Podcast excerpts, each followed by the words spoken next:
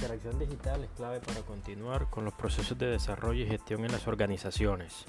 Por esta razón, la Fundación Nutresa ha construido una ruta de formación digital en la que aprenderás sobre el uso de herramientas disponibles de manera gratuita que te facilitarán la comunicación entre ustedes y el mundo exterior sin salir de casa.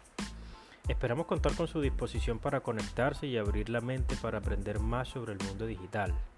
Usaremos como plataforma principal para la formación la aplicación WhatsApp.